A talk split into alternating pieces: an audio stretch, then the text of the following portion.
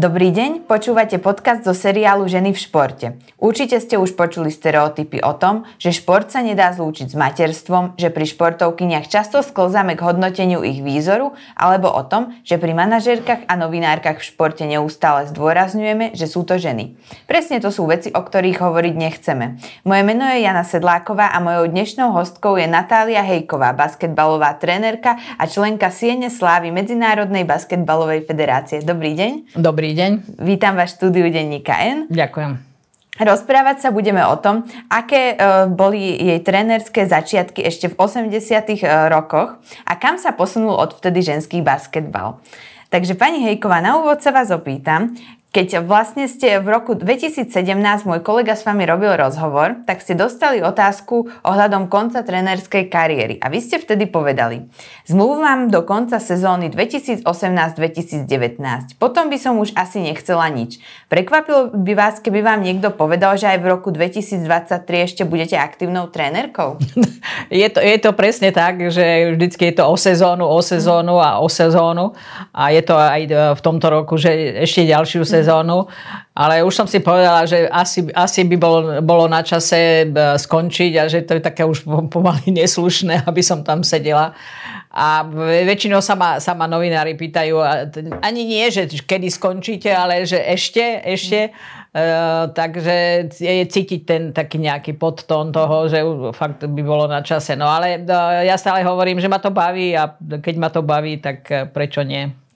O, takže čo vás vlastne poháňa vpred? Je to práve to, že aby ste teda pokračovali, že práve to, že vás to baví, že vždy si poviete, že ešte jednu sezónu? Tak... Asi tak. A hlavne musí byť z druhej strany záujem a ten záujem bol. Uh, tak som sa rozhodla, že, že ešte uh, už vlastne v januári tohto roka, že ešte, ešte tú jednu sezónu potiahnem. A teraz vidím, že som sa asi rozhodla veľmi dobre, pretože v klube alebo v týme sú veľké zmeny a keď sú zmeny, tak e, človeka to baví o to viacej, že zase s novými ľuďmi a za nových okolností e, niečo urobiť, niečo dosiahnuť. No, teraz už je teda rok 2023, ale keď si začínali, bol rok 1987 a asi bola vtedy možno aj trochu iná situácia ohľadom pohľadu na ženy, trénerky a všeobecne na takýchto v podstate vedúcich pozíciách. Tak ako si spomínate na svoje trénerské začiatky? Ako na vás reagovali muži? Uh, musím, musím tomu ešte povedať, že ja som nikdy nechcela byť trénerka. Uh, že to, to proste ku mne prišlo tak nejako uh, náhodou. Uh, začala, keď som končila kariéru, tak som začala robiť s deťmi a tam bolo úplne normálne, že tam boli ženy. Keď som sa dostala k tomu väčšiemu basketbalu v Ružomberku, tak som zase neriešila to, že či som žena alebo či som muž, pretože som brala družstvo, ktoré vlastne nebolo určené pre mňa, ja som bola iba záskok. Ten záskok síce trval nejakých 15 či koľko rokov, už ani neviem presne. Ale zase to nebolo, nebolo neriešila som, som muž alebo žena, čakáme na nového trénera. keď, som, keď som sa stala tou trénerkou nakoniec ja, tak opäť som neriešila, či, som žena, či nie som žena.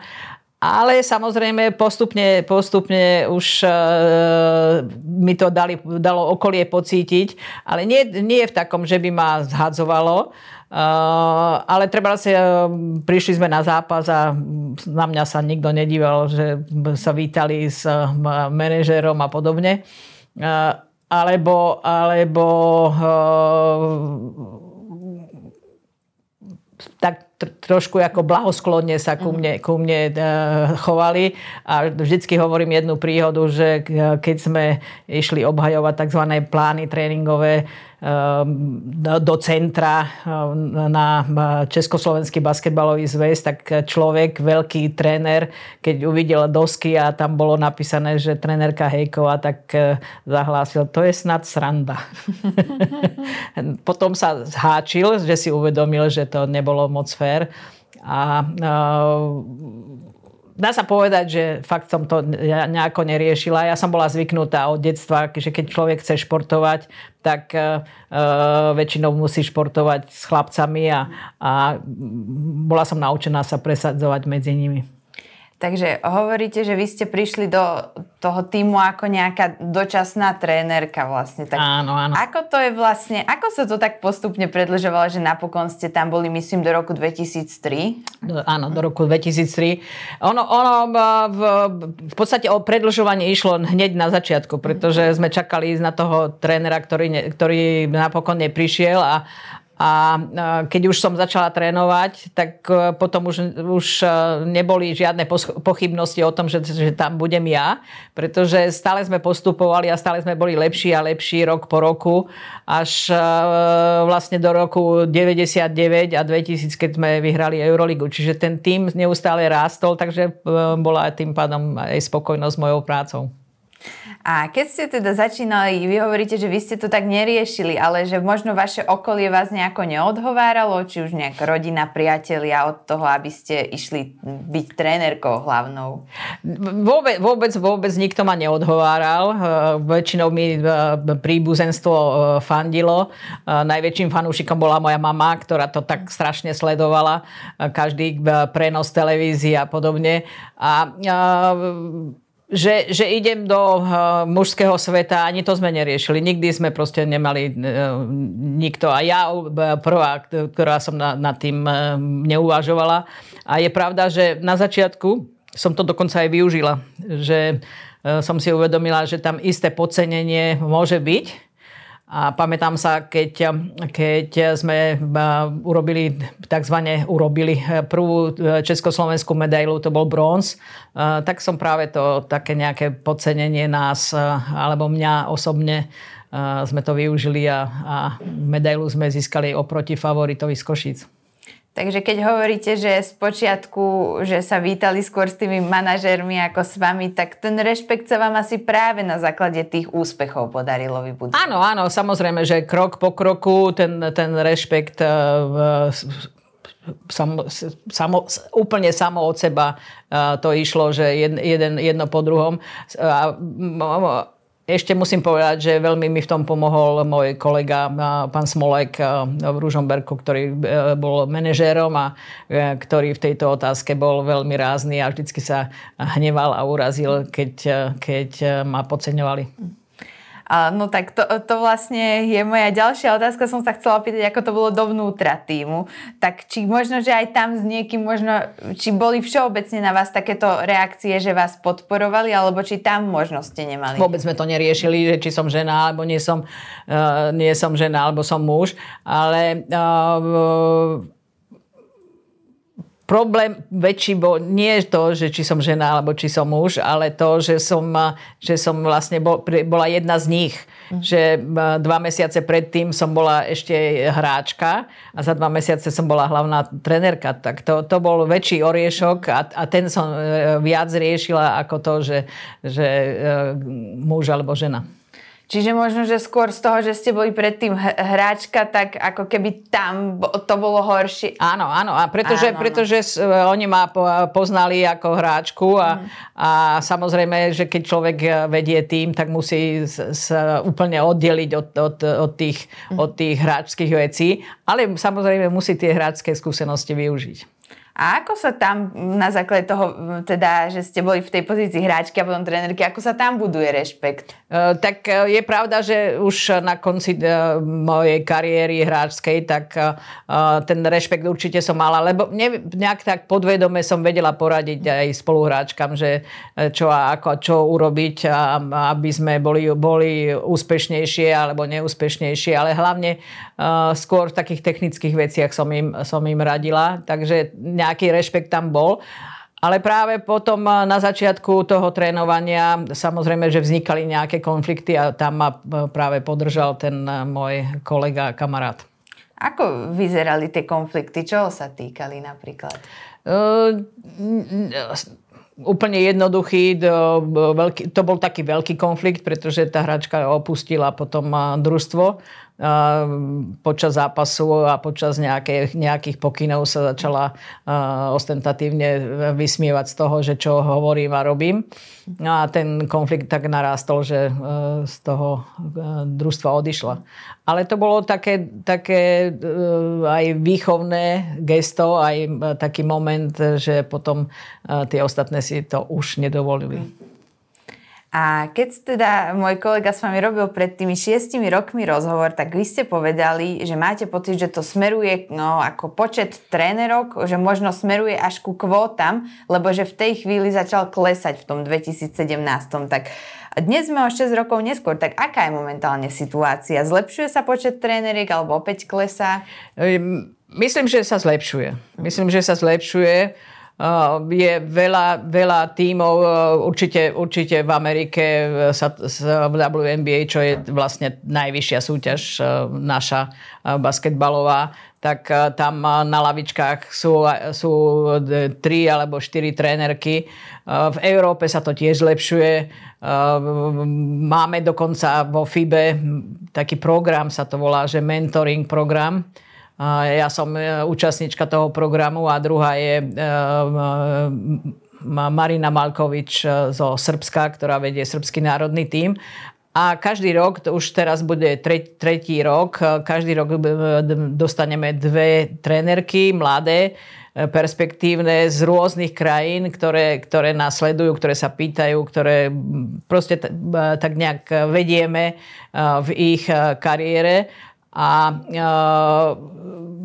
Súčasťou toho je napríklad, že, že prídu na týždeň do Prahy a týždeň chodia za mnou ako tieň a, a e, sledujú, ako trénujeme, čo trénujeme, kedy čo robíme.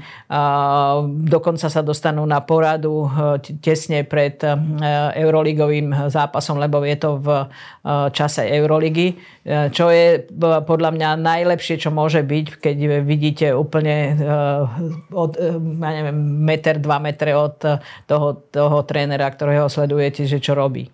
A takže to je tzv. mentoring program. A potom ešte, ešte je ďalší program, ktorý robí FIBA, pretože tých tréneriek je stále, stále málo a, a, a v mládežnických družstvách a, musí byť na lavičke žena. A ja nemám rada kvóty.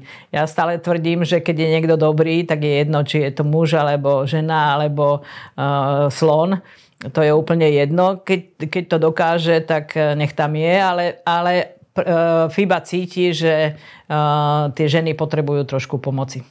A myslíte si, že tie kvóty, hovoríte, že ich nemáte teda rada, ale že je to reálne, že by sa nejaké zaviedli? No, je to reálne.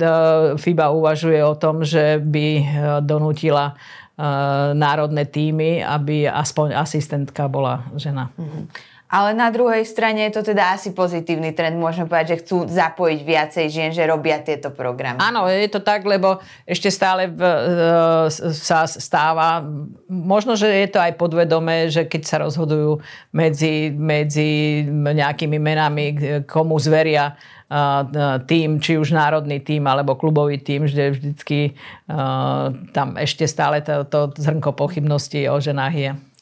Čiže musí byť žena lepšia ako muž, aby sa dostala na nejakú takú v podstate typicky mužskú pozíciu, čo stále to trenerstvo je? Neviem, ja si myslím, že, že nie, že e, v podstate musí byť dobrá. Mm-hmm. Nezdá sa mi, že lepšia, ale uh, nie, každý, nie každý alebo nie každá žena je taká, že, že si, si to nepripúšťa, že je nejaký nejaké iné rozhodovanie alebo nejaký problém. Mm. Čiže dá sa povedať, že možno, že aj vy ste ako keby bola to, možno ešte vo vašich začiatkoch, bola to nejaká mentálna možno bariéra, že žena trénerka, čo, čo sa dnes... To bolo, to bolo, to bolo ako, uh, som presvedčená o tom, že, že to bolo nepredstaviteľné v podstate v Európe, alebo a u nás na, na, v Československu a na Slovensku to bolo, to, taká, taká žena neexistovala. Je pravda, že, že v Sovietskom zväze bola dlhoročná bo, e, dlhoročná e, trenerka Alexejeva, ktorá trénovala, mala neviem koľko zlatých medailí, ale e, tak, tak v Sovjetskom zväze boli aj traktoristky a, a nosili pražce na železniciach, takže tam to bolo iné, tam to bola propaganda, že žena vperiod. Áno, čiže no, ja vlastne som nedávno čítala taký jeden citát tenisovej, býva, bývalej trénerky tenisovej svetovej jednotky Andyho Mariho, Amelie Moresmoj. Ona bola vlastne prvá žena, ktorá trénovala v rámci tenisu tak úspešného muža, ako bol on. A často sa stretávala s rôznymi posmeškami a ona povedala, že cítila veľký tlak, že sa mala stať prvou tak významnou trénerkou tak významného hráča a mala pocit, že ak ona zlyhá, ak by on nejako sa mu nedarilo, čo by mohlo mať aj iné príčiny, nemuselo by to byť tým, že ona je zlá trenerka, tak by s ňou tak trochu zlyhali všetky ženy a že by sa opäť vytvorila tá bariéra, že žena nemôže byť ako keby dobrá trénerka. Tak mali ste niekedy tento pocit aj vy? Našťastie nie, lebo toto je e, pocit zavezujúci, že človek nemôže zodpovedať za všetky ženy, mm. ale hlavne, hlavne nepripustiť si ten, ten moment, že keď zlyhám, takže zlyhám, pretože som žena. Zlyhám, pretože som zlý tréner. Mm. To je, to je moje. Uh, tak som sa vždy cítila a, a našťastie tento, tento, tento pocit som nikdy nemala. Uh, vy teda, možno, že aj naozaj pre mnoho trénerov ste možno boli inšpiráciou, že, že určite, do, do určite, lebo ja v tých začiatkoch v tej Európe som bola jediná. Hm. A uh, mysleli sme si všetci, že, že by, uh, budem taký nejaký priekopník a že tých žien bude pribúdať, ale pribúdalo ich pomaly. A platí z tohto možno to, čo uh, vlastne už som videla v nejakých ďalších rozhovoroch, že sa napriek tomu nepovažujete sa za feministku? Nie, pre, pre, možno, že z tohoto práve, že nemám ten pocit ublíženia nejakého, alebo ja neviem, mm. že, že niečo sa deje, ale to je môj pocit. Mm-hmm. Možno, že by som sa mala viac angažovať eh, v súvislosti s ostatnými ženami. A v čom je pre vás ten pojem feminizmus taký problematický? Nie, nie, nie je problematický, ale proste o tom neuvažujem, pretože ja ho ne, nepovažujem za, za nejaký extra problém. Mm. Uh, preto, preto aj hovorím, že možno, že by som sa mala viacej zamyslieť a angažovať sa. Mm.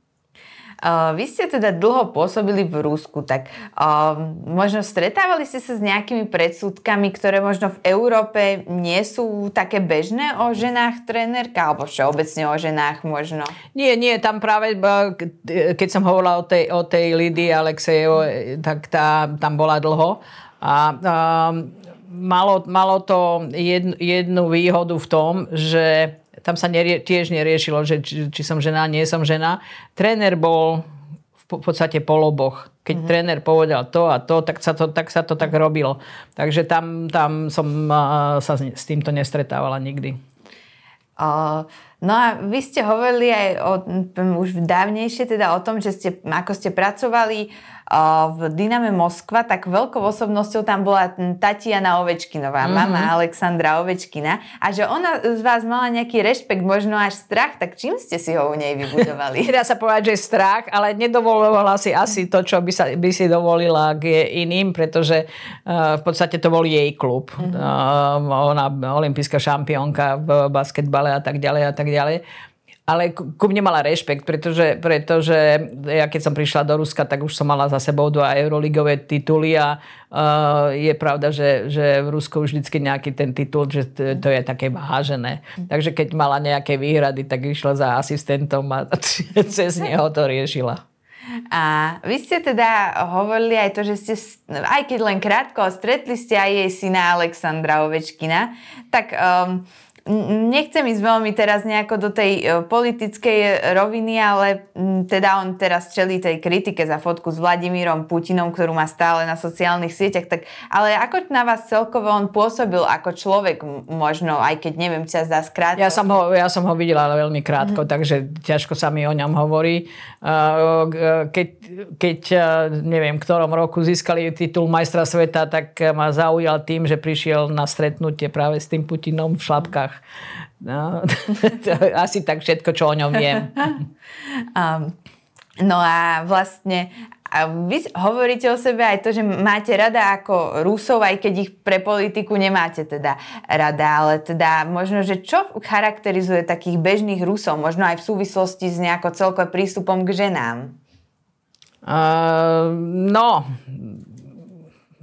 prístupe k ženám. Je to zaujímavá otázka, lebo neviem to úplne presne uh, definovať, že ako to tam je, ale, ale Uh, majú svoj mužský svet a svoj ženský svet a mužský svet, to sú tzv. garáže, mm-hmm. kde sa stretávajú radi, ale neviem, či to ešte platí stále. No a, a ženy zase klebetiť a na, na kozmetike a, a neviem kde. Ale nemo, nemôžem povedať, že by som do toho nejako hĺbšie videla, mm. že aký, aký vzťah uh, je tam. A o, celkovo vy ako žena trénerka, keď trénujete ženy, tak je to možno, že pre tie hráčky v niečom lepšie, že ich možno dokážete lepšie pochopiť? Oni tvrdia, že áno, že je to, že je to lepšie, že dokážem, dokážem sa vžiť do, do ich situácie. Ja si myslím, že je to pravda. Lebo samozrejme, že v takých situáciách som bola aj ja a, a, a niek, niekedy, niekedy, keď sa ich na to pýtajú, tak to oceňujú, že, že je to jednoduchšie, že, že majú e, lep, lepší a otvornejší ten vzťah, ako keby to, to, čo ich trápi, mali hovoriť mužovi.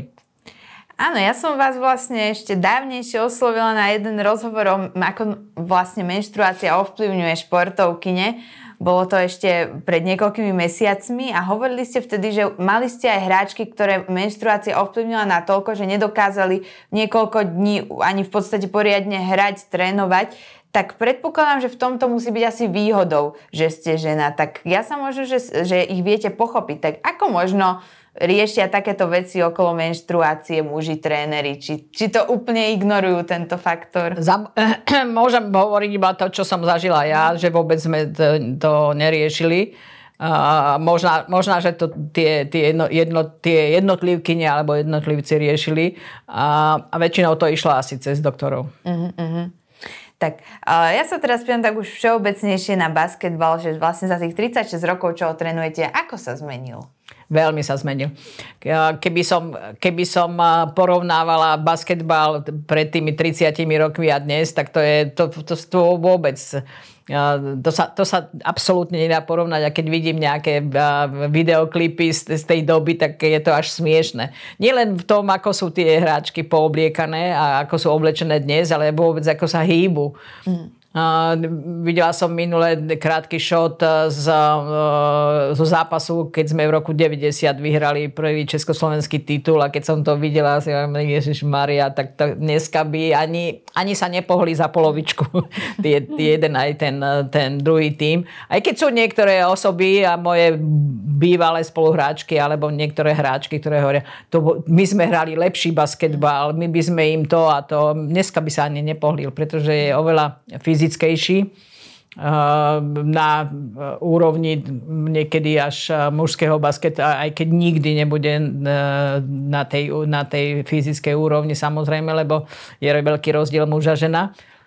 No a má to aj, má to aj tú rovinu, že preto som to, pri tom tak dlho, pretože trenerka spred 30 rokov Hejková a trenerka dnes je niečo úplne iný. Vtedy som robila všetko sama a dnes mám celý štáb spolupracovníkov. Čiže v čom sa tak najviac zmenil ten prístup k tomu tréningu hráčok za tie roky? No teraz, keď to hovorím práve, že mám celý štáb spolupracovníkov, tak mám odborníka na fyzickú kondíciu, mám odborníka na vracanie sa po zranení, takzvané terapeuta, mám, mám jedného asistenta, druhého asistenta, videoasistenta, proste tých ľudí, ktorí okolo toho týmu pracujú, tak je strašne strašne veľa. A preto, preto aj tá úroveň toho ženského basketbalu išla strašne hore. Uh, áno, čiže z tej z takej stránky toho týmu okolo je to asi jednoznačne, že sa to viacej sprofesionalizovalo? Sprofesionál... A dneska, dneska som taký nejaký manažer, uh-huh, uh-huh. Že, ktorý, ktorý to riadi celý ten, ten organizmus. A možno, že sa týka skôr takej tej fyzickej stránky to, e, toho, tej, tej zmeny možno toho tréningu, či sa niečo zmenilo v tých silových tréningoch? Veľmi, veľmi, pretože na začiatku, na začiatku mojej kariéry, keď sme robili fyzickú kondíciu a boli sme v nej veľmi dobrí, bolo to také moje, že nevieme veľmi hrať basketbal, ale budeme dobrí fyzicky a každého zničíme, aj, aj to tak bolo tak eh, sme veľa, veľa behali, niekedy, eh, niekedy až také, také, by som povedala, v podstate nezmyselné z dnešného pohľadu veci. Ale boli to zase veci, ktoré, ktoré posilňovali ten tým mentálne. No, dnes tá veda aj v tomto ide oveľa ďalej a niektoré veci sa úplne opustili. Ja neviem, čo ja viem, behanie nejakých e, šialene dlhých úsekov a, a, a proste mm-hmm. nejdem hovoriť nejaké podrobnosti, ale veľmi sa to zmenilo. Čiže dbá sa dnes viac na tú, aj na tú mentálnu prípravu ako pred rokmi? Tá mentálna príprava dneska rozhoduje, mm-hmm. pretože uh, vedomosti dnešných trénerov sú, sú obrovské. V podstate každý si môže nájsť všetko, ale ale ako, ako uh, pracovať s tým tímom a, a, dostať z neho to, čo, čo sa naučil v tréningu, je alfa omega. Takže tam tá príprava, prí, tak príprava, ono, v podstate to je každoden, každodenná robota s tými hráčkami, aby boli aby boli sebavedomé, aby dokázali v deň D a v hodinu H a minútu M podať výkon. To je vlastne dennodenná robota. Čiže asi je dnes už aj bežné, že spolupracujú so športovými psychológmi, trebárs? Uh, a u nás, a u nás, my napríklad psychologa nemáme. Uh-huh. Ale sú niektoré typy, ktoré uh, aj u, u, na, uh, u nás hráčky, ktoré za tým psychologom idú.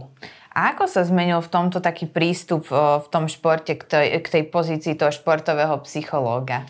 E, to by, som, to by som, e, keby som povedala, že, že e, áno, poviem presne, tak nehovorím pravdu, mm. pretože, pretože u nás vlastne tými psychológami sú tréneri. Mm-hmm, mm-hmm. A ako je to dnes s platmi v ženskom basketbale, kde všade si vedia hráčky tak naozaj, že dobre zarobiť aj možno na nejaký život po kariére? No, tak e, keď to bolo, keď to bolo pred vojnou e, Rusko, tak dneska je to mm. Turecko. E, jednoznačne finančne najsilnejšia, najsilnejšia krajina, ktorá je ochotná dávať nezmyselné platy hráčkám. A ja vám nepoviem, koľko, lebo neviem a stále, stále dodržujem túto zásadu, že nechcem vedieť, aké majú zmluvy. Ale samozrejme, že, že keď sa o niečom bavíme, tak povedia, túto nezaplatíte, túto zaplatíte mm-hmm. a tak. Takže je jasné, že kde tie peniaze sú. Ale v Amerike teda v tomto asi nie sú tie platové nie, podmienky. Nie. V, v Amerike je to jednoduché. V WNBA oni dostávajú, ja neviem, 100 tisíc, 150 tisíc eh, dolárov na sezónu, ale eh, z toho nežijú. Mm. Žijú z toho, čo zarobia za morom, to znamená v Európe alebo v Ázii a z reklám. Mm. A tie reklamy, eh, tie im prinášajú slušné peniaze, hlavne tým hviezdam. Áno, a tým sa práve dostávame k tej otázke, že vlastne veľa aj Američaniek chodí hrať e, do Európy, alebo teda hlavne teda do Ruska. A ako vyzerá ich taký bežný život, že oni nejako uvažujú aj nad tým, že možno to Rusko nie je najlepšia krajina na život? No, e, teraz, teraz ich je tam minimum, neviem, no. či nejaká Američanka tam je, e, vôbec to nesledujem. Zostalo tam pár z východnej Európy, to viem ale v časoch, keď, keď ich tam bolo veľmi veľa, v podstate každý tým mal minimálne dve Američanky plus nejaké s európskymi hm. pasmi, takže niektoré týmy boli vyložené, že americké. Tak žili v bubline. Oni tým, že, že neovládali jazyk, tak si nepustili ruskú mm-hmm. televíziu, aby vedeli, že čo, čo ide tam. Žili v bubline naviac tým, že každá mala šoféra, to bolo úplne bežné, nikto tam nešoferoval e, auto sám. Uh, takže ona vyšla z, z baráku, sadla do auta, išla na tréning a po tréningu sadla znova do auta a odviezol ju domov. A keď chcela, tak ju odviezol niekde do nákupného centra alebo niekde do klubu sa zabaviť a, a to bolo všetko. Oni videli reálne Rusko oni videli reálne Rusko niekedy, možno z vlaku, ak e, sa im pošťastilo, že sa dostali do vlaku, lebo do vlaku sa nedostali. Mm. Keď sa pomeniem taký Ekaterinburg, e, všade lietal privátnym jetom. Mm. No a týmto práve sa dostávame k prípadu Britney Greenerovej, čo je teda americká hráčka, ktorá presne hrala v Rusku a uväznili ju tam potom, čo jej našli uh, hašišový olej, ktorý je v Rusku nelegálny. Ona tvrdila, že ho, alebo teda, že ho má na lekársky predpis v USA, kde je to v poriadku. Tak ako vnímate vôbec celý tento prípad? Myslíte si, že to mohlo ako keby ju Rusko nejako zneužiť ako nejakú rukojemničku? Alebo ako vnímate túto situáciu? Samozrejme, že ju Rusko využilo ako rukojemničku a, a využilo uh, jej naivnosť, dokonca by som povedala až hlúposť, pretože mm ona e, prichádzala, pricestovávala do Ruska týždeň pred vojnou, keď e, všetky jej spoluhráčky z toho Ruska utekali preč. Mm. A ona, ona tam pricestovala. No a z hodou okolností, že, že nejaký mesiac predtým som ju stretla, a bola usmievavá. Niekde sme sa stretávali v lietadlách. A ona odlietala do Ameriky a potom sa tam vrácala mm-hmm. do, do toho Ruska. Ale to chcem povedať, že všetci odchádzali a ona, ona tam išla. Mm-hmm. Aj e, sa, v jej prípade sa nespomína, alebo málo sa spomína, e, že mala veľké výhrady voči e, americkej vláde, že odmietala spievať hymnu a bla bla bla. Mhm. Ale potom, keď sa toto stalo a to Rusko ju využilo ako toho rukojemníka, čo si myslím, že bolo príšerné a vôbec jej to nezávidím, tak sa obracala na, na prezidenta a tak ďalej, aby ju z toho väzenia dostali. Myslím si, že to bolo pre ňu tragické a hrozné, čo musela prežiť. Čiže... A za čo? Keď, Áno. Za čo? Že, uh, niekde sa písalo, že nespravodlivo ju posadili, ale také sú, také sú ruské zákony a oni to využili. Mm. Čiže asi aj ona možno zmenila nejaké svoje osobné pohľady aj určite, na tú americkú vládu. Určite, trebárs. určite, určite a, a vôbec na celý, na celý život, pretože práve ona e, v tom Rusku žila v tej bubline. Mm. Ona, ona vôbec netušila, že čo to je a potom, e, keď, keď na ňu vstúpili, e, tak bohužiaľ je, je, bolo to príšerné, čo musela zažiť, ale, ale no, našťastie už je doma. Mám ešte takú záverečnú otázku na vás, že často sa hovorí, teda vy ste to aj spomínali o tých vysoko nadhodnotených alebo vysokých platoch v Rusku, tak napríklad aj KHL je tým známa, že tam hráčom dávajú vysoké finančné odmeny a je tam jasné nejaká také prepojenie na tú propagandu. Tak a do akej miery takto zneužívajú v Rusku na propagandu o ten ženský basketbal? A tak e, to je všeobecne známe, že všade boli plagáty jediná Jarasia a propaganda, a myslím, že sú v tom majstri. Mm-hmm. Dobre, tak to už bola posledná otázka. Ďakujem vám. Mojou hostkou bola basketbalová trénerka Natália Hejková. Ďakujem aj ja za pozvanie, Ďakujem. že sme si príjemne porozprávali o ženskom športe. Ďakujem veľmi pekne, že ste prišli. Tento podcast je súčasťou seriálu Ženy v športe, ktorom sa venujeme rôznym oblastiam športu z perspektívy žien. Moje meno je Jana Sedláková a teším sa do počutia na budúce.